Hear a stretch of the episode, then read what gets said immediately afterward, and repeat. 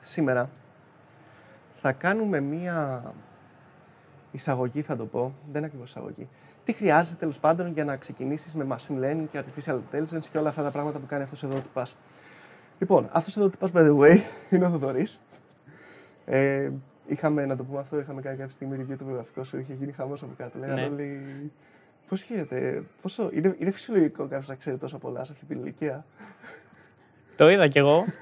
Απλά άρχισα να γράφω κώδικα πριν περίπου 10 χρόνια και πέρασα από game development, τότε με μοντάκια, όταν το Minecraft ήταν hot ακόμα. Και προχώρησε αυτό σε web development και πλέον τώρα στα τελευταία χρόνια του πανεπιστημίου, machine learning και deep learning. Ωραία, λοιπόν, οπότε, άμα θες να μάθεις machine learning, ξεκινάς με game development και μετά web development. και- Ωραία, λοιπόν, πάμε να ξεκινήσουμε. Πάμε.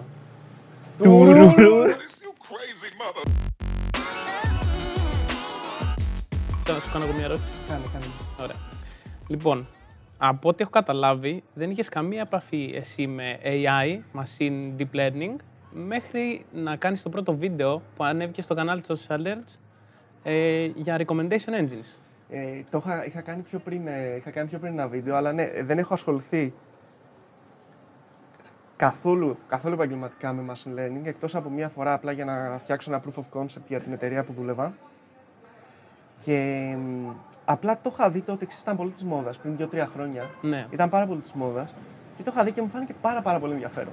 Ε, δεν ξέρω, τότε όταν είχα ξεκινήσει εγώ δεν υπήρχε τόσο άπειρη πληροφορία όπως υπάρχει τώρα. Δηλαδή, ζοριζό, με τη TensorFlow, ας πούμε, στην αρχή, την πρώτη φορά είχα ζοριστεί πάρα πολύ. Δεν υπήρχε κέρας τότε που να στο κάνει πολύ πιο εύκολο. Τέλος πάντων, για όσοι δεν ξέρουν, το TensorFlow είναι ένα framework slash library. Είναι ένα framework που έχει ένα library και συνδέεται με Python και σου κάνει πάρα, πάρα πολύ εύκολο το machine learning σε σχέση με το αν ασχολιώσουν με C++. Και το κέρας το κάνει ακόμα πιο εύκολο Μπράβο. το machine learning. Αλλά ναι, όχι, δεν είχα ιδέα, δεν είχα ιδέα. Ωραία. Ε, άρα, ποιο- εσύ ποιο θα έλεγες ότι είναι το πρώτο βήμα, ας πούμε; Το πρώτο βήμα, λοιπόν, ε, θα σου πω πώς, πώς μου ήρθε εμένα. Υπάρχει ένας τυπάς στο YouTube, που θα το ξέρεις σίγουρα, και θα μου διορθώσει το όνομά του, γιατί θα το πω λάθος. Three brown, one blue. Three brown and blue, ναι. One blue. Αρκετά γνωστός. Αρκετά. Είναι, νομίζω, το καλύτερο κανάλι στο YouTube για μένα. Ε, Ο τυπάς είναι, είναι φοβερός, είναι... μ, Δεν ξέρω, πρέ- πρέπει να είναι μαθηματικός, φυσικός, κάτι τέτοιο, δεν έχω Ναι. καταλάβει. Ε, και έκανε ένα βίντεο με τέτοιο, έκανε ένα βίντεο με machine learning. Τα εξήγησε πολύ ωραία, μου άρεσαν. Και μετά είδα και ένα άλλο ένα βίντεο από το δεύτερο καλύτερο κανάλι στο YouTube, που είναι, είναι; το CGP Grey. Ναι. Πες ότι το, το ξέρεις. Το ξέρω Ε, και αυτό, ναι. και αυτό ήταν πολύ πιο απλοϊκό, ρε παιδί μου. Ναι. Ξέρεις, και μ, από εκεί πέρα ξεκίνησα, προσπάθησα να δω λίγο τι γίνεται. Ε, δύσκολα, ας σου πω. Δηλαδή, Δύσκολα. ζορίστηκα πάρα πολύ στην αρχή. Αλλά μου, μου άρεσε. Μου άρεσε. Ναι. Ε, εγώ θα έλεγα ότι αν πάει κάποιος τώρα και γράψει στην Google θέλω να μάθω deep learning που είναι και hot. Ε, θα βρει αρκετούς ε, από όλο τον κόσμο, researchers και μη Ευρωπαίους, Ασιάτες, Αμερικάνους να του πούνε να ξοδέψει δύο χρόνια μαθαίνοντας γραμμική αλγεύρα, πιθανότητες, πώς να χειρίζεται πολύπλοκα μαθηματικά αντικείμενων πολλών διαστάσεων, ο Tensor δηλαδή, Ναι, εξού ναι. και TensorFlow, και μετά από δύο χρόνια μπορείς να το φτιάξεις από την αρχή. Ε, Ναι, αυτό ναι. είναι το να το φτιάξουμε από την αρχή. Καλή ιδέα για να μάθεις, αλλά για να το χρησιμοποιήσεις, ειδικά αν θες απλά να το εφαρμόσεις κάπου. Έχεις μια ιδέα, θες να έχεις μια κάμερα και να κάνεις face detect. Θες να βλέπεις τι αντικείμενα έχουν στην κάμερα, να κάνεις extract text. Ε, μπορείς να το χρησιμοποιήσεις χωρίς καν να κάνεις train, χωρίς καν να σε ενδιαφέρει ε, πώς εκπαιδεύεται αυτό το πράγμα. Είναι, είναι ένα function ουσιαστικά. Του δίνεις πράγματα και σου βγάζει πράγματα. Και αυτό που είπες εσύ παλιά, ε, για να βρεις ένα μοντέλο που υπήρχε ήδη, πρέπει να ήξερες βαθιά πολύ το API του TensorFlow και να κάτσεις να κάνεις αρκετό boilerplate για να πάρεις το παραμικρό result. Τώρα πλέον ε, μπορείς να μην κατεβάσεις καν εσύ, απλά να πεις στο TensorFlow ότι θες αυτό το μοντέλο, ας πούμε, που κάνει extract ε, τα κόκαλα από τα χέρια για να κάνεις κάτι δικό σου και θα στο κατεβάσεις και μόνο του στη συσκευή. Ναι, δηλαδή κατάλαβα. δεν χρειάζεται. Είναι... Και σου γυρνάει και dictionary ουσιαστικά. Ένα, ένα map που σου λέει το δεξί χέρι είναι εκεί, το αριστερό εκεί. Ούτε να μπερδεύεις διαστάσεις ούτε τίποτα. Ξέρεις τι, ένα άλλο που ζορίστηκα εγώ πάρα πολύ για να το, για να το συνειδητοποιήσω στη TensorFlow ήταν ότι υπήρχε το. Πρώτα έφτιαχνες ένα execution plan, δηλαδή έφτιαχνες μία ακολουθία των δεδομένων που έπρεπε να ακολουθήσει αυτό το function που λες και μετά το έτρεχες αυτό το πράγμα. Και μετά, αφού το έτρεχες, έπρεπε πρώτα να το κάνεις train και μετά να το χρησιμοποιήσεις για να πάρεις αποτελέσματα από τα δεδομένα που. Δηλαδή, όλο αυτό το concept Ναι. για μένα που ήμουν. Είμαι δηλαδή ένας web developer, μου ήταν λίγο περίεργο. Ναι, αυτό αν το καλοσκεφτείς, το φτιάξανε οι κλασικοί καμένοι στην Google που βάλανε τα χέρια τους πρώτοι πάνω. ε, ουσιαστικά το TensorFlow είναι και C. Ούτε C χρειάζεται να ξέρει κανείς για να ασχοληθεί με machine learning. Αφού την καλείς με ένα Python API, πολύ πιο απλά. Ναι, ναι. Αν πας στο πολύ πολύ χαμηλό επίπεδο, είναι απλά σαν να γράψει assembly για νευρονικά δίκτυα. Τίποτα άλλο. Δηλαδή έχει operations που είναι πεπερασμένα, είναι συγκεκριμένα και τα συνδυάζει με κάποιον τρόπο. Απλά το TensorFlow η δουλειά του είναι να στο κατανέμεις όσες γραφικών έχεις και να το τρέχει όσο πιο αποδοτικά μπορεί. ναι, ναι, ναι, Αυτό ναι. είναι. Ε, και παλιά ήταν και στατικό. Τώρα είναι δυναμικό, σαν το PyTorch και είναι σαν να γράφεις απλή Python. Δεν είναι το παλιό το verbose API που χρειάζεται. Αλλά επιστρέφοντας στο τι πρέπει να κάνει κάποιος για να αρχίσει, το deep learning, παιδιά, είναι εξειδικευμένο machine learning, που είναι AI ουσιαστικά. Υπάρχουν πολύ πιο απλά μοντέλα που μπορεί να χτίσει κάποιος χωρίς γραφικών, χωρίς τίποτα, που μπορεί να τα κάνει και ε, διερμηνεία πιο εύκολα. Τι σημαίνουν. Ένα decision tree, ας πούμε, αυτό θα ακούγεται. Ε, ακούγεται, εντάξει. Ακούγεται, ναι. Ένα decision tree, ας πούμε, είναι ουσιαστικά ένας αλγόριθμος που μαθαίνει πού να βάλει το if statement κάθε φορά για να σου βγάλει ένα αποτέλεσμα στο τέλος. Οκ. Αυτό είναι πολύ εύκολο να το κάνεις και visualize και τα πάντα. Ενώ στο νευρονικό δίκτυο, ειδικά αν είναι και πολύ μεγάλο, είναι πολύ δύσκολο να καταλάβεις τι input προκαλεί τι output. Οπότε θα πρότεινα και πιο απλά πράγματα στην αρχή. Δηλαδή, αν έχετε δεδομένα που δεν είναι φωτογραφίες, ας πούμε, ή natural language, ε, πιάσε κάποιο πολύ πιο απλό μοντέλο που βρ- υπολογίζει απλές πιθανότητες, ας πούμε. ΟΚ. Ή ένα decision Για, tree. για πες μου κάτι τέτοιο, για πες μου ένα μοντέλο, ας πούμε, έτσι, με πιθανότητες. Πώς θα σκεφτόσουν; Ε, το πρώτο είναι το naive Bayes, το κλασικότατο. Ε, είναι πολύ χαζό, γιατί ας πούμε, αν πας σε ένα e-shop, αν δούμε έτσι ένα σενάριο recommendation engine και πάρεις πίκλες και μετά παγωτό, θα σου προτείνει παγωτό με γεύση πίκλας. ΟΚ. που δεν είναι κάτι.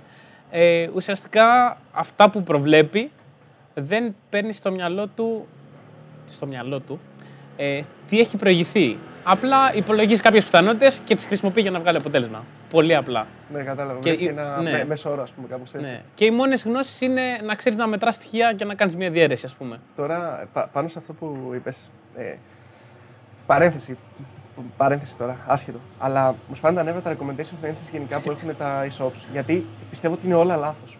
Όλα, θα σου πω γιατί. Καλά, όλα. Όλα τα πιο έτσι. Δεν σου λέω ότι η Amazon είναι λάθος. ΟΚ. Ε, σου, έχεις ένα προϊόν, πας και βλέπεις, ξέρω εγώ, και αγοράζεις μια φωτογραφική μηχανή και μετά σου προτείνει άλλες φωτογραφικές μηχανές Ναι. που αυτό ε, είναι, είναι λάθος. Δεν θέλω άλλες φωτογραφικές μηχανές. Θέλω ό,τι ταιριάζει συγκεκριμένα με τη φωτογραφική μηχανή που έχω πάρει εγώ. Αυτό είναι ένα σωστό recommendation engine. Όχι το, να, το απλά να βλέπεις ότι έχει το ίδιο tag και βρες τα products που έχουν τα άλλα ίδια tags. Οπότε πρόσθεσε τα εδώ πέρα. Βάλ, βάλ, βάλ, εμφάνισε μου τα. Μερικά δεν κάνουν track ότι την έχεις πάρει κιόλας. Και μπορεί να πάρεις μία και να σου πει αυτή την έχουμε σε προσφορά ξανά. Την ίδια. ναι. και εκεί, άντε. ε, αυτό που έφτιαξες που ε, προβλέπει το μισθό ενός ανθρώπου με βάση, όλ- με βάση την ηλικία του, με βάση το πόσα χρόνια δουλεύει κτλ. Ναι. Ε, το θεωρείς απλό για να ξεκινήσει κάποιος; Έχει αρκετά κομμάτια στο pre-processing, αλλά το μοντέλο όπως είναι είναι αρκετά απλό.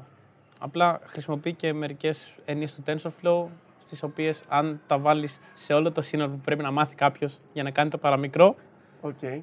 Είναι αρκετά δύσκολο να το πιάσεις. Αλλά το link που υπάρχει στο βίντεο από κάτω, μπορεί οποιοδήποτε να το τρέξει αμέσως και χωρίς γραφικών και τίποτα. Ναι, ναι, ναι. ναι. ΟΚ, και να δει και το κώδικα κιόλας. Ναι. Και έχει βάλει και comments, οπότε μπορεί να το δει κάποιος. ΟΚ.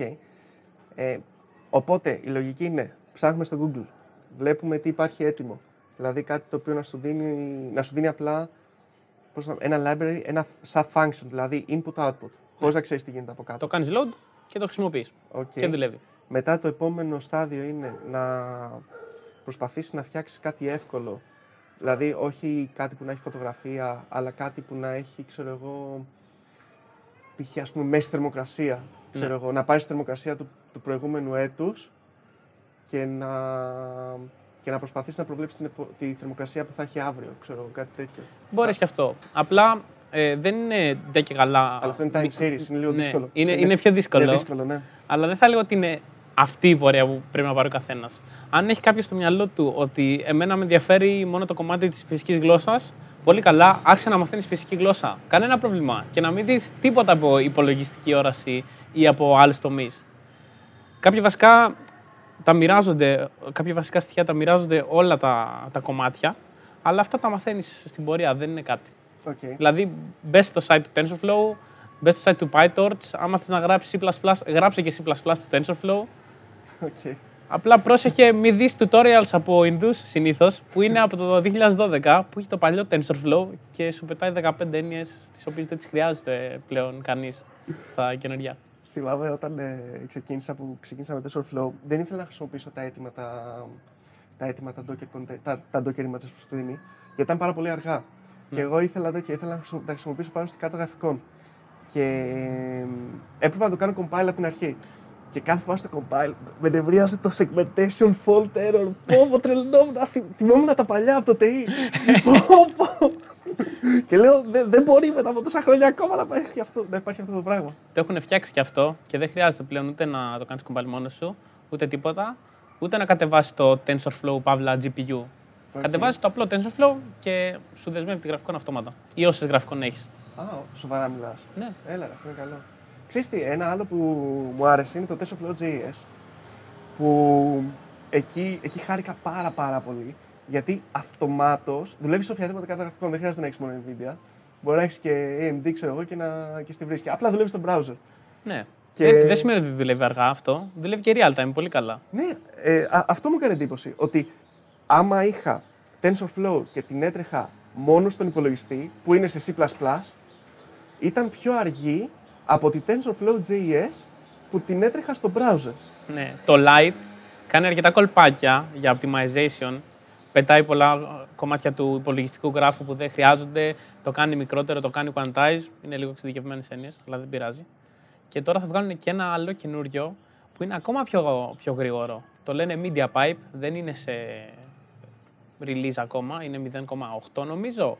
Αλλά ουσιαστικά κάνει optimize όλο το κομμάτι από το σημείο που πας στην κάμερα μέχρι με οποιαδήποτε σειρά θες να το περάσεις την πληροφορία από πολλά μοντέλα. Οπότε μπορεί να θες ένα Α, μοντέλο μπορείς που να βρίσκει sequential, bounding ξέρω boxes εγώ. και μετά να κάνει extract text. Okay. Σ' το κάνει optimize και τρέχει τέρμα γρήγορα όλο μαζί. Α, ΟΚ. Και σε ΟΚ. κινητά και στα πάντα. Αλλά στο TensorFlow JS, ειδικά αν έχεις ένα project σε NPM, ας πούμε, μπορείς απλά να κάνεις import το μοντέλο κυριολεκτικά και να το κάνεις await το load και μετά του δίνεις πράγματα, σου δίνει πράγματα πίσω. Ναι, ναι. Και πολύ καλά. Ε, να πούμε ότι για όσους, ε, ε, για όσους δεν το ξέρουν, όταν λέμε μοντέλο, εννοούμε κάτι το οποίο έχεις φτιάξει εσύ ή έχεις πάρει έτοιμο, το οποίο ήδη είναι trained. Ναι. Ήδη δηλαδή έχει, ε, έχει ε, κάποιος ή εσύ ή κάποιος άλλος έχει βάλει trained δεδομένα μέσα και πλέον αυτό μπορείς να το χρησιμοποιήσεις αυτόνομα και να του δώσεις εσύ κάτι και να σου επιστρέψει μια απάντηση όντας ε, trained μοντέλο. Ε, ΟΚ. Λοιπόν, τώρα θα σου κάνω την ερώτηση, η οποία είναι πιο στάνταρ ερώτηση νομίζω κατά τη γνώμη μου. Από ποιο σημείο και μετά χρειάζεσαι μαθηματικά και τι μαθηματικά χρειάζεσαι και μ, είναι μαθηματικά προσβάσιμα, δηλαδή ξέρω εγώ στη σχολή σου ή τα άμαθες αυτά; Ή μάλλον άμα ήθελες να τα μάθεις θα τα μάθαινες από τη σχολή σου; Ναι. Λοιπόν, ε, έχει και, και τα απλά μοντέλα, όχι μόνο deep learning, έχουν αρκετές έννοιες πιθανότητων μέσα και αρκετές έννοιες επεξεργασίας πληροφορίας που πηγάζουν από τηλεπικοινωνίες, θεωρία τηλεπικοινωνιών, ας πούμε. Επεξεργασία Αμοι- σήματος και τέτοια, ας πούμε. λες. Επεξεργασία σήματος, αμοιβαία πληροφορία και άλλα διάφορα τέτοια. Όμως ο βασικός κανόνας που εκπαιδεύει ας πούμε, νευρονικά δίκτυα, που είναι το πιο hot, το μαθαίνεις στην τρίτη λυκείου και το δίνεις και πανελλήνιες. Ολοκληρώματα και παραγόγους. Παραγόγους μόνο, πραγματικά. ΟΚ. δηλαδή όλο αυτό είναι μια προσέγγιση πιθανότητας ουσιαστικά, τίποτα άλλο. Εγώ για τους νέους ας πούμε στον τομέα θα έλεγα ότι μέχρι να νιώθετε ότι δεν καταλαβαίνετε κάποια απάντηση στο Stack Overflow ή πρέπει να πειράξετε κώδικα που έχει γράψει ερευνητής από εξωτερικό και δεν θέλετε να σπάσετε κάτι μαθηματικό που δεν ξέρετε πώς σε επηρεάζει, δεν χρειάζεται να μάθεις κανένα μαθηματικό. Από εκεί και πέρα, είτε για περιέργεια, είτε αν θεωρείς ότι θα σου δώσει καλύτερη κατανόηση, που αρκετές φορές θα σου δώσει καλύτερη κατανόηση, υπάρχουν τόσα πολλά courses και τσάμπα. Μερικά, ας πούμε, το πιο διάσημο είναι του Andrew Eng, NG, γράφεται στο Udacity, νομίζω, Machine Learning Specialization λέγεται, και είναι πέντε εβδομάδες και ουσιαστικά σου λέει τα μαθηματικά, ε, κοινές τεχνικές εκπαίδευσης και μετά πιάνει τους τύπους μοντέλων με τη σειρά υπολογιστικής όρασης, ε, φυσικής γλώσσας, χρονοσειρές. Mm. Τα κύρια πράγματα. ΟΚ. Okay. Ε, ε, φυσική γλώσσα, πρέπει να πούμε μερικά παραδείγματα. Ε, φυσική γλώσσα είναι όταν ε, έχεις μια πρόταση και λες, ξέρω εγώ, αυτός είναι βλάκας. Και κάνεις ένα sentiment analysis και λες ότι αυτή είναι μια αρνητική πρόταση. Ναι. Το κλασικό dataset που παίζει κιόλας είναι με review ταινιών στο IMDb, νομίζω κιόλας.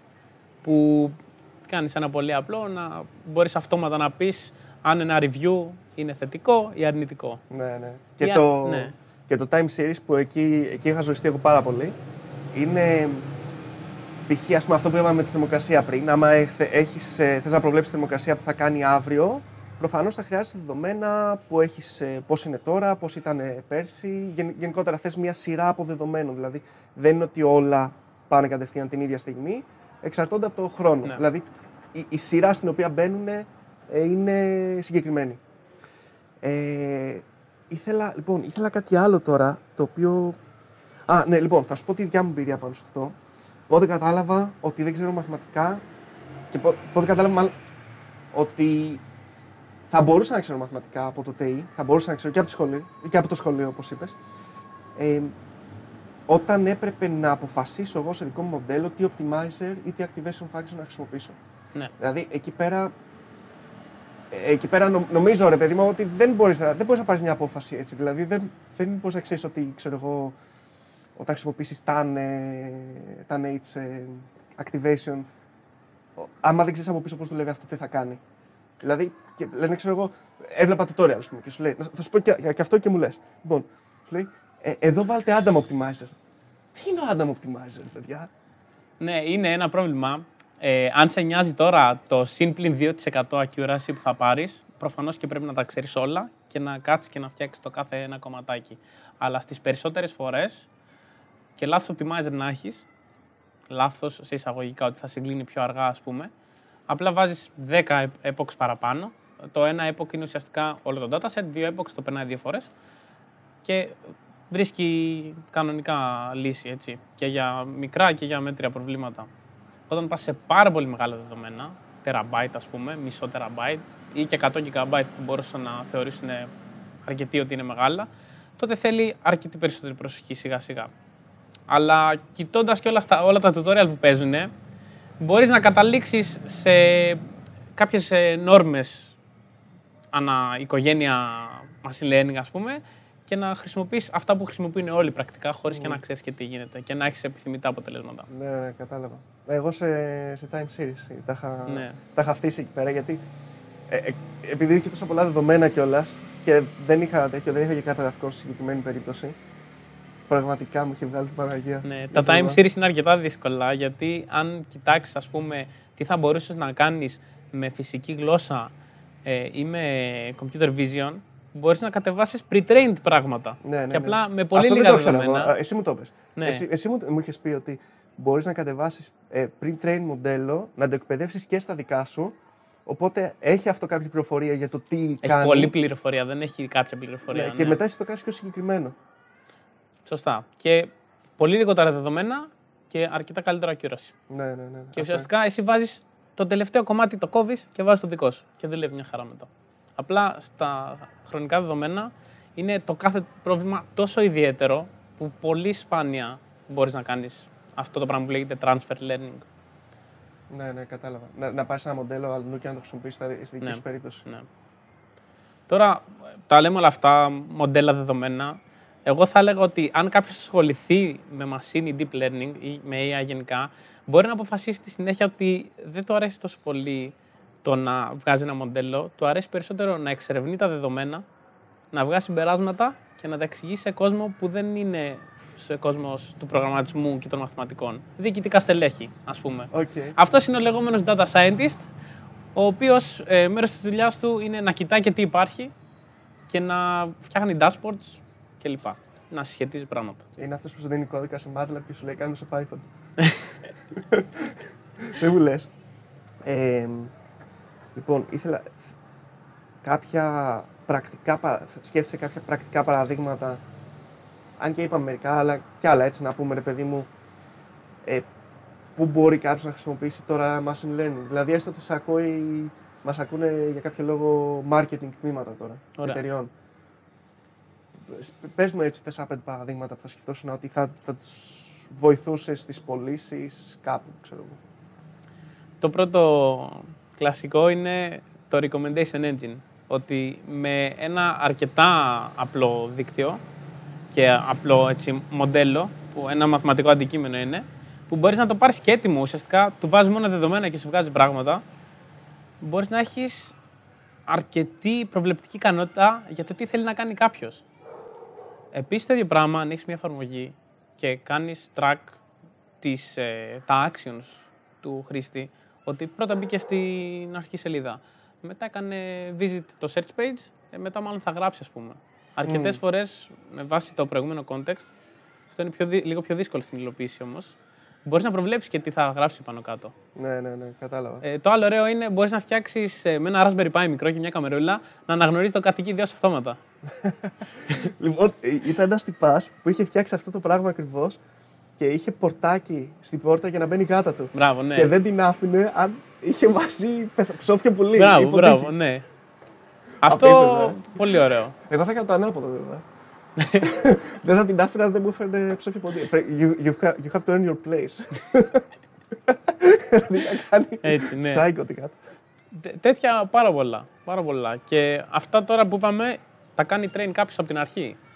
Μπορείς να πάρεις έτοιμα πράγματα και να τα κάνεις να κάνουν κάτι που σου αρέσει. Α πούμε, πας στο γυμναστήριο, έχεις έχεις το κινητό σου, το έχεις κάνει όλη εφαρμογή και το βάζεις μπροστά και σου μετράει επαναλήψεις αυτόματα.